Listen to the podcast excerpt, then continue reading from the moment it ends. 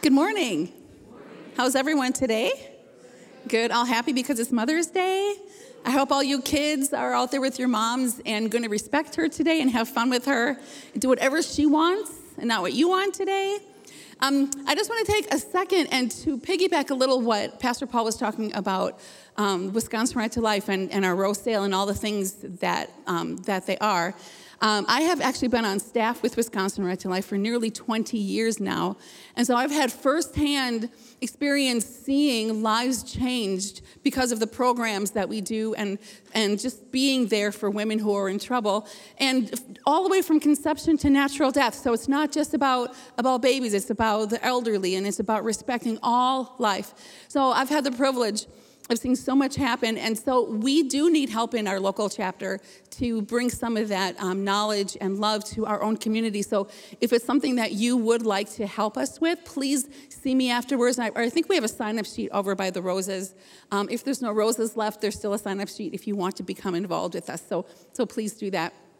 But anyway, again, happy Mother's Day to all of you amazing moms, and thank you for coming. I, I love watching all the dresses today. So, usually we don't wear dresses, and I would have, except for I'm preaching and I don't like to preach in a dress, but it's fun to see dresses come out again. It's springtime, and everyone looks so beautiful. So, um, I get to speak to you today, and I, I just, I love being here with you to share some of my heart. Uh, I don't often um, get a chance to do this, but I just really felt today as I was getting ready for what I was going to talk about is, is God just laid it on my heart to share just some of the things that you have learned in your lifetime.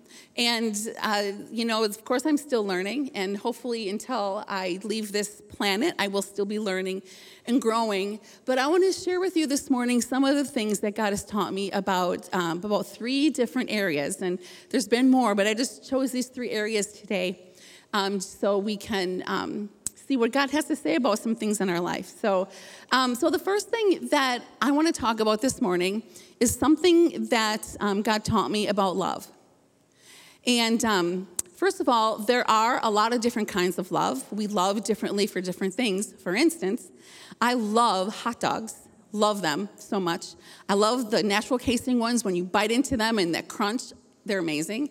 I love coffee. For those, those who know me, know that I love coffee. I've been known as a coffee snob. Um, I love any kind of coffee. I roast coffee. I love coffee shops. Um, in fact, I started this one because I love coffee so much. So I love coffee. But it's a different kind of love than um, like loving um, even your pets. You have a love for your pets because um, they do give back to you a little bit. There's a love we have for our parents and our siblings and our coworkers uh, we may fight with our siblings and even our parents, but we love them. We go through some hard times, but, but, we, but we love them, right? And then the next um, kind of love we have is for our spouse. My husband and I met um, 39 years ago. We're married 39 years ago. And our love has grown so much through the years, but it wasn't just perfect there's a lot of ups and downs and sideways and this way and that way, a lot of forgiving and, and giving and taking. A lot of you that are married know that's what marriage takes, but that's what causes the love to grow if you're in it for the long haul, right? When you're committed to someone, you uh, love just grows and grows. And then after that kind of love, that's an amazing kind of love. Then we go to having children. And having children is another kind of love that's a little bit different than the kind of love you have for your spouse. You watch their little faces come alive after they're born. For my firstborn, I was in labor for 30 hours and had a C section. So, yeah, I still loved him anyway, even, even though he put me through that. But there's something about being a parent and that kind of love is the, it's, the protecting kind of love. You just want to protect them. You want to make sure that life doesn't hurt them. I remember being in the hospital with our firstborn and not wanting to go home because I thought, I'm going to take you into this cruel world. How am I going to protect you? So that's the kind of love that, that parents have for their kids, and, and it is definitely awesome. Then we go another step further. We um, have 14 grandchildren. And then there's the love that a grandparent has for their grandkids. And it, it does surpass even your love for your kids. I mean, I love my kids with an amazing love, but there's something about grandkids that is even more amazing. I didn't think that was possible. But I think I must love my grandkids too much because they they kind of they know that I want to hug when they come to see me. But sometimes I hug them so hard, their little eyes are like popping, and the grandma, stop hugging me. I can't help it. I just don't realize how hard I'm hugging them sometimes because I can't take it. I love them. I want to kiss their cheeks and hug them. And there's this, I just, that, and that kind of love is amazing. It's a little different than your kids because you don't have the responsibility of raising them, although there's still a responsibility as grandparents, but it's a little different. We could just spoil them and do all the fun things that parents who are busy can't always do. So, so that's another kind of love, and that definitely is an amazing love. But I'll tell you, there's one kind of love that surpasses all of this love. You see, many, many years ago, I found myself in a terrible place. I needed God. I was looking for love. I was looking for love in all the wrong places, like that, like the song says. I was I was, I was in trouble and I needed a savior. And I didn't think that God could love me. Why, why, would, why would there be a God that loved me? I'm this terrible sinner and I didn't even think about him ever. So why would he love me? But I discovered that God's love surpasses any kind of love that we would have. And yet, I was afraid to jump into it. I want to read us a scripture verse this morning it comes from Romans 8 35, 37 through 39 in the New Living Translation. It says, Can anything ever separate us from Christ's love?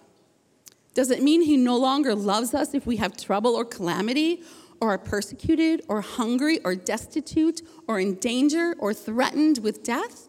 No, despite all these things, overwhelming victory is ours through Christ, who loved us. And I am convinced that nothing can ever separate us from God's love.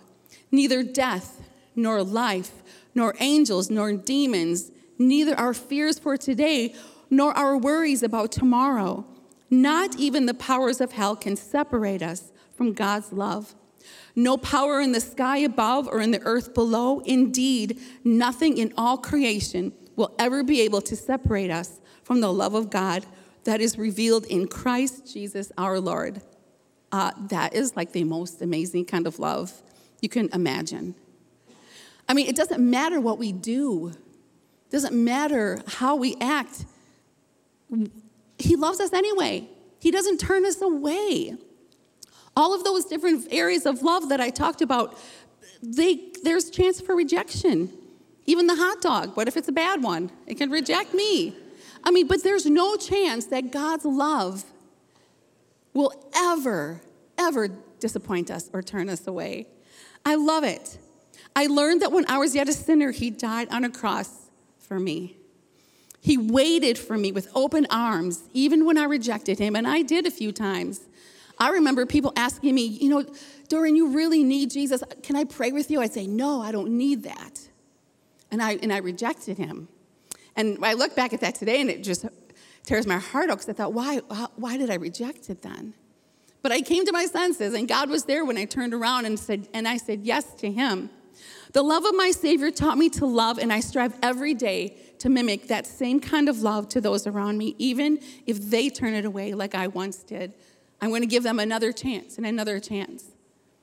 That's why it's important for us to know how much God loves us, to know the love of our Heavenly Father. This might seem simple, but it's very deep and profound because I know many of you are sitting out there and have messed up like I have and thinking that, does God love me? I mean, I messed up today. Does God still love me? He always does. He never, ever, ever turns us away. He's always there for us. Not even powers of hell can separate us from God's love. Nothing, nothing can separate us from God's love. God is more powerful than anything in heaven or on earth. When you accept Jesus' invitation to begin a relationship with God, you are secure in his love forever. Isn't that amazing? That's amazing. That's the kind of love that I learned about through these years. I mean, we can never experience love in the relationships that I talked about properly unless we know how much God loves us. God does love us. His word says, tells us over and over again. So that's one thing that I learned. And there's more, but I'll go on. So another thing that I've learned is that we make life way harder than it really is. We can make life really hard. We tend to overcomplicate things. I think society around us says if it's not the hard way, it's not the good way. Well, it's not necessarily true. We make life so much harder than it really needs to be. So, uh, last week, when my husband was up here preaching, he told everybody that I forgot to put sugar in the pumpkin pie. Who is here for that? So, I'm going to get him back today. So, you're going to watch us have a fight. So, he talked about me, I'm going to talk about him now. So, I don't know what it is about men, and maybe it's just my husband, but why do they have to complicate things so much? So one day I'm in the kitchen, I think I was making Thanksgiving dinner, I was doing something. I was doing something, and our sink got clogged. And I was with peelings or whatever I was using, and I said, honey, I said, can you come fix this clog? I need it fixed. So he doesn't just like think, oh, maybe I could just take the plunger and plunge it, although I did suggest that to him. We're just gonna say that right off the bat. But he went downstairs and he starts taking the pipes off. He sawed the pipes off and he starts looking under in there and he dismantled everything and made a horrible mess. Honey, I can't get this. I'm gonna have to go get a snake from the hardware store. It's like, whatever. And then he said he got that, he couldn't do it. He, mm, so he, he came home and said, honey, I have to call a plumber now. I can't, I can't fix this. So in the meantime, he said, I'm just going to put the pipes back together and we're going to have to just wait for a plumber. And the whole, this whole time I said, honey, just try the plunger. Now, I could have done it myself, but I didn't want to hurt his ego. So I, I let him do it. I suggested, honey, here's the plumber, the plunger. Can you please just try that? Okay, it's not going to work though. I'm, I will try, but it's not going to work. Plunge, plunge, plunge.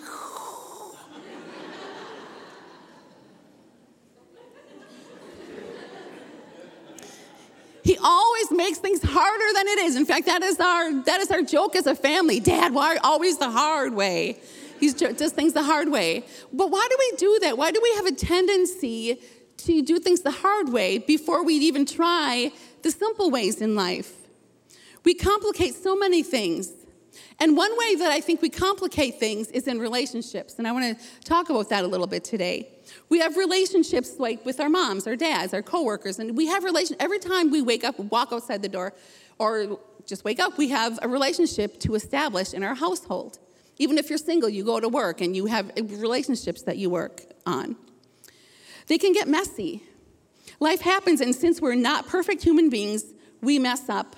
We can hurt and damage and destroy relationships, even the strongest of ones. I think we just overcomplicate things. We try to fix things that don't need to be fixed. One of the ways we do that is assume that, um, that people are upset at us. And then we overcomplicate it and think, oh my gosh, then you stew on it all day long. I bet they're mad at me. I, oh, I bet they're this. And, and so you do, do decide, oh, I'm not going to talk to them because they looked at me funny. They must be mad at me. Well, they're probably not mad at you. They probably just had a look. We overcomplicate it. We think way too much into the future rather than just assume that, that people are okay or maybe just ask them. If we look at what Jesus told us to do, we would not overcomplicate things and get into messes. I want to read us a scripture today Romans 12, 10 through 16. And it says this Be devoted to one another in love, honor one another above yourselves. Never be lacking in zeal, but keep your spiritual fervor serving the Lord. Be joyful in hope patient in affliction, faithful in prayer. Since with the Lord's people who are in need, share with them who are in need, practice hospitality. Bless those who persecute you. Bless and do not curse. Rejoice with those who rejoice. Mourn with those who mourn. Live in harmony with one another. Do not be proud, but be willing to associate with people of low position. Do not be conceited. That's pretty plain. There's pretty plain, a lot of plain words in that in that, oh, that whole passage of scripture. We overcomplicate things. We become the victim. Do you know what I mean by that? When we uh, come into a situation where we have to um, respond to a situation, maybe that is not so pleasant, we can we can overreact to that and we think oh my gosh i got my feelings hurt. Oh my gosh they hate me or or i'm never going to talk to them again or or whatever it might be. We we become the victim. It feels good to be the, to be the victim because when you're the victim somebody else we think is going to feel sorry for us. And then we sit at home and don't do anything with our friends because we think that they're all mad at us somebody hurt my feelings and we become this victim. So i want to talk to you today about being a student rather than a victim What, what a difference it makes to be a student and not a victim. A victim says this A victim says, Why did this happen to me? A student says, What can I learn from this? Instead of thinking, Why did this happen to me? Maybe you didn't get the raise and someone else got, got a raise. Maybe um, someone else got a new car and you can't afford to get one. You make yourself a victim thinking, How come they can always afford things and I, I can never afford anything? But a victim says, Why did this happen to me? A student says, What can I learn from this? A victim blames other people for problems, but a student asks, How much of this did I bring on myself? Ooh, that's, that's kind of an ouch, right? If we want to grow and learn in God, we have to get away from being a victim, having the victim mentality. A victim looks at everyone else and cries out, Life isn't fair. A student looks at life and says, What happened to me could have happened to anyone. So, see what's happening here? We're making a shift in our thinking. If we want to be effective, if we want to be good friends and good and good coworkers, good people on this earth, we have to change our thinking if we're going to try to bring others to Jesus. A victim believes its hard times have come because God is trying to punish him. A student understands that God allows hard times in order to help him grow definitely is a good way to look at it. We're going to grow more in Jesus and have a much more peaceful life if we do that. If we decide we're going to grow instead of being the victim. A victim would rather complain than find a solution. A student has no time to complain because he is busy making the best of his situation. These are good words. A victim believes that the deck of life is forever stacked against him, but a student believes that God is able to reshuffle the cards anytime he wants to. You may have had something bad happen to you, you may have had some hard knocks in your life, but instead of reverting back and, and sitting back and thinking that I'm never going to be amount to anything in my life, we can think that God can reshuffle our life and make something good out of it. A victim feels sorry for himself that he has no time for others. A student focuses on helping others so that he has no time to feel sorry for himself. A victim begs God to remove the problems of life so that he might be happy. A student has learned through the problems of life that God alone is the source of all true happiness. If we were taken away from every bad situation in our life, and not had the opportunity to walk through them and to trust God and to grow, our faith would never grow. So if we look at the things, the hard things, and I know that life is hard sometimes, the hard things that we go through, if we can look at and think, God, what can, what can I learn through this? What, how can I grow through this? Many things have to happen to us that we cannot control. In that sense, we're all victims of unexpected circumstances Unfortunately, some people never rise above the victim mode. It's easy to sit in the victim mode. It's easy to stay offended. It's easy to stay in the place where you feel like I'm never going to get ahead. I'm never going to amount to anything. I'm not a good mom. I'm not a, I'm not a good dad. I'm not, I'm not good at anything. And so we stay in that spot and we stew on it and we become this victim that is absolutely worthless. I, I'm speaking from experience. Remember, these are things that I've learned in life. So I'm still learning some of these things. Believe me, this victim mentality is something that we have to put down every day. Because every day we run into circumstances, every day we run into people, every day things can happen to us that we have to decide are we going to be a victim or are we going to turn it around and be a student and ask God, God, what can I learn from this?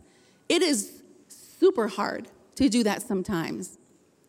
But the more we do it, the more we grow, and the more we're going to be mature Christians. Instead of being a Christian that has been a Christian for 25 years and they still look like a baby Christian because they haven't learned some of these things.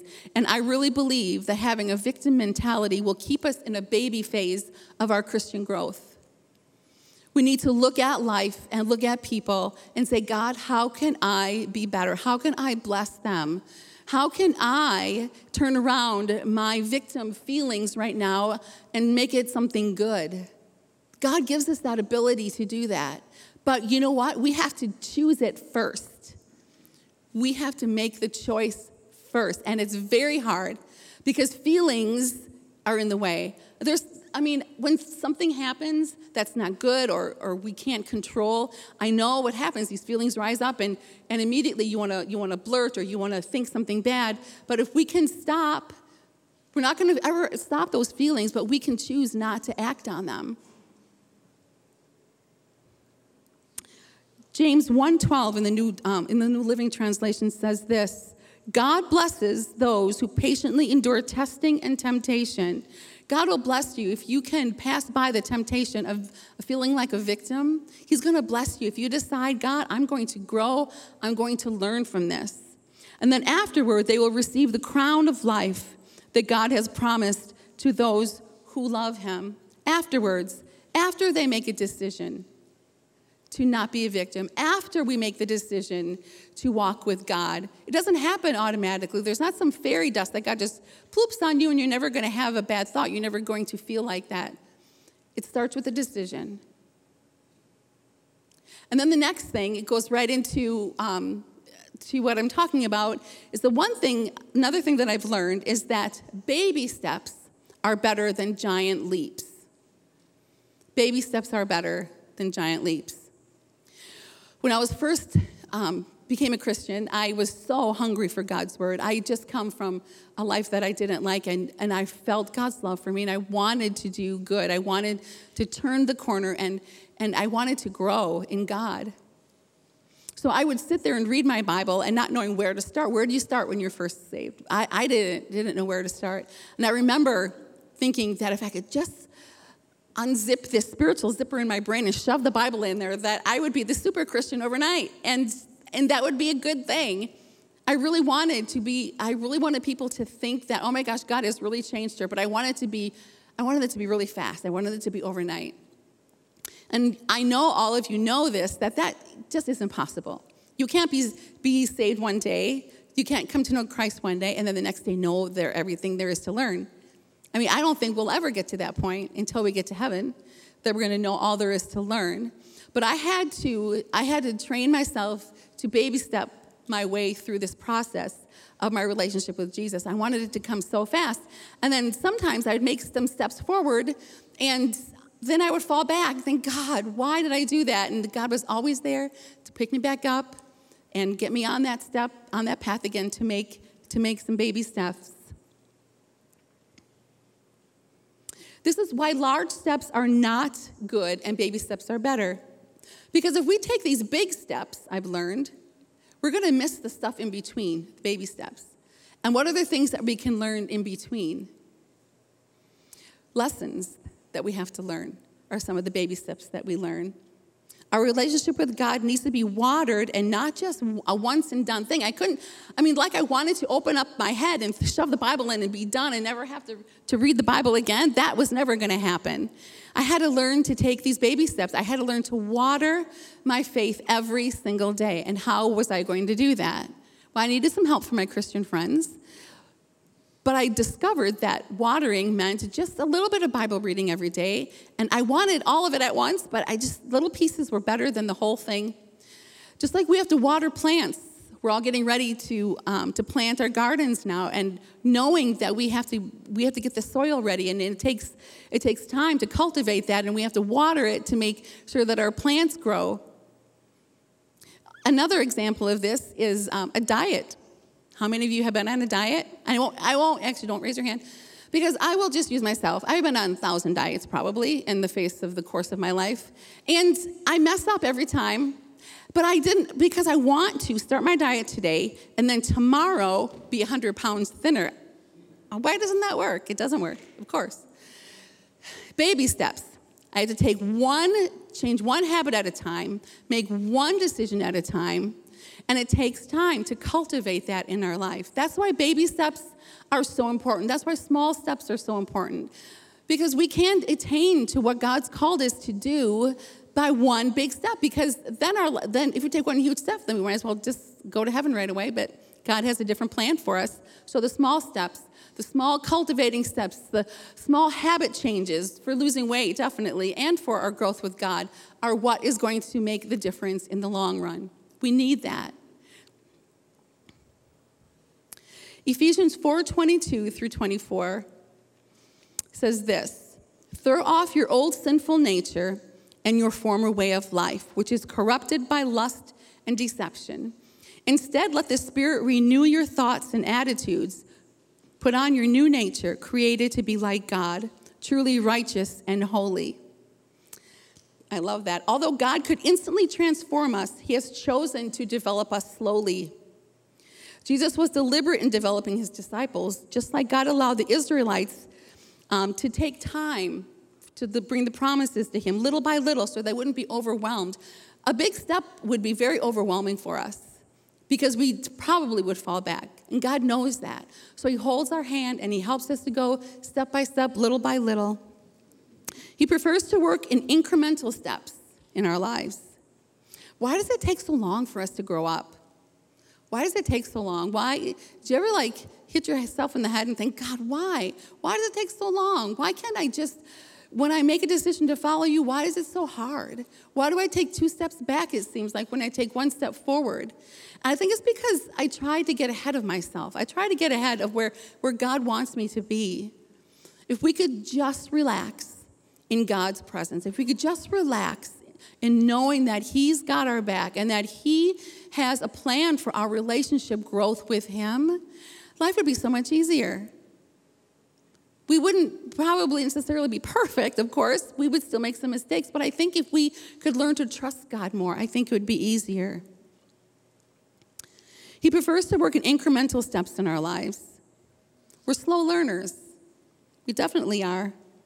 We have to read something over and over and over to get it.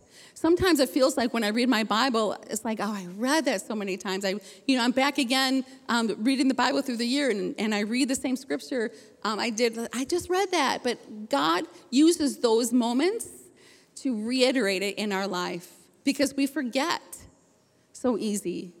We forget God's plan for us. We forget His word. That's why it's important to read it over and over again. Even if you felt like you've read something a hundred or a thousand times in the Bible, read it again. It's good, it's good for us. It's going to cause us to grow. The history of Israel illustrates how quickly we forget the lessons of God. He's teaching, teaching us how to soon we revert back to our old patterns of behavior. We have to keep ourselves step by step daily in God's word so we don't revert back to our old way of life. We need repeated exposure over and over again. We have a lot to unlearn. Since most of our problems and our bad habits didn't develop overnight, it's unrealistic to expect for them to go away immediately, too. So we need to spend time, little by little, in God's presence. There's no pill, there's no prayer, there's no magic wand, there's no fairy dust to sprinkle over us. We just have to keep on those small steps. It does require some hard work. The Bible calls it taking off the old self and putting on the new. If we want to renew our mind from where we used to be to what we want to be, we have to start shedding some stuff. We have to start shedding some attitudes and some, some ways that we have. And we have to start putting on the new stuff when we start learning and growing about it in God's Word. But I don't know what it is, but it's human nature maybe, but we, we have a tendency to want to put that old stuff back on again. And God says, no, no, no, keep it off, keep putting on the new stuff, and you'll get there. We have a lot to unlearn because we have a lot of bad habits that we gotten, we've gotten into. Growth is often painful and scary, though, isn't it? When we want to grow in God and change some of our old ways, it can be really scary. We're just used to the way we used to be, and it's comfortable. We get comfortable with our old worn shirt that we've had for 20 years. But we need to get rid of the old stuff in order for the new stuff to be put in our lives. And that requires some patience, it requires a change of attitude, it requires a change of heart, it, it, it requires us to be focused on following God. We're never going to get it all right. We're never going to be perfect at any of these things. But like I said, these things that I've learned in my life, I feel like uh, like every time I learn something, God wants to take me into a new phase of learning. It's like I passed sixth grade, and He wants me to continue to pass another grade or something. I don't, I don't know what it is, but but we're continually shaving off the old stuff and putting on the new stuff, and that comes through walking with God daily, step by step. To sum up all these things that I've learned and, and so much more, God's grace is there for us for everything. God's grace is new every single morning. And how are we going to know what that grace is unless we read something about God's word? It doesn't have to be a whole Bible study, although that's amazing. Most of us have time for something, for to put a nugget of God's word, nugget of God's truth in our heart every day, and that's a small baby step. And maybe a little bit of a step could be getting into some good Bible studies. Find friends that'll encourage you and, and lift you up and, and learn the Bible together. So these baby steps can can start, and pretty soon we can turn around and think, "Oh my gosh, I all those baby steps are behind me. I'm, I'm, I'm growing, I'm learning, and, and God's here for me, and, and God has helped me, and, and it's amazing. Let's stand this morning. Remember that good habits just take time to develop. Go, Don't get discouraged if you are learning and then you messed up and you feel like you felt you have fallen back. Remember when you fall, you're falling straight into the arms of God. The scripture tells us that underneath are the everlasting arms of our Father. So if we fall, we're falling straight into his arms. And guess what he's going to do? He's going to lift us back up and set us on our path to start our steps forward again. God doesn't require us like some games, if you mess up, you got to start all the way back from the beginning. God's not like that. He picks us up and then we start walking from where, where we left off. Isn't that amazing? Remember the scripture I read about God's love for us? No matter what happens, God's love is here for us. No matter what you do, it will never be enough to push God away. You might feel like it, and the devil might tell you you are not good enough for God's love, but you are. You are. You are God's child. Let's bow our heads this morning. Jesus, I thank you for today. I thank you for all these amazing people in this place. Thank you that your love never tires, that your love never, ever goes away. Your love is always here for us. I pray, God, that for each and every person here that you would help us to grow in all of these ways. Help us to grow in ways of love. Help us, Father, to grow in um, making life too hard. Because, God, not that life is easy necessarily, Father, but you can make it so that we don't stumble. You can help us not have that victim mentality. I pray that you help us to focus on you and not focus on ourselves and get away from the victim mentality.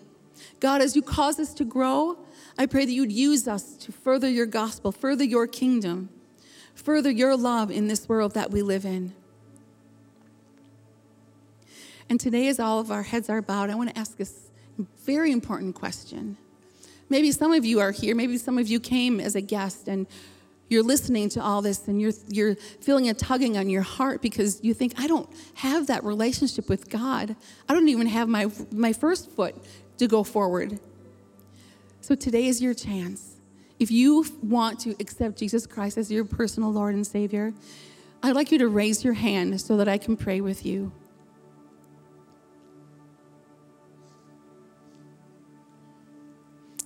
Thank you. Let's all pray this prayer together. And for those of you that raised your hand, I just want you to know ahead of time that we love you here. If you have any questions about this prayer that you were going to make, there are a lot of people around here that can help you. We'll have people in front um, that can pray with you also at the end. Let's all pray this together. Thank you, Jesus, for your great love for me. And thank you for loving me, even though I don't deserve it. Today I accept you into my heart to be my Lord and my Savior. I'm going to trust you from this day forward to help me make every step towards you. I commit today to follow you with all of my heart. In Jesus' name. Amen. I just want to pray one last prayer as we go. Jesus, thank you for all these. I pray for all the moms in this place today that you would bless them, that you would keep them, that you would protect them, that you would let them feel how much that they're loved and appreciated on this day and every single day. In Jesus' name, amen. You can be dismissed. Um, like I was saying, there uh, we'll have people up front to pray with you if you have any prayer needs.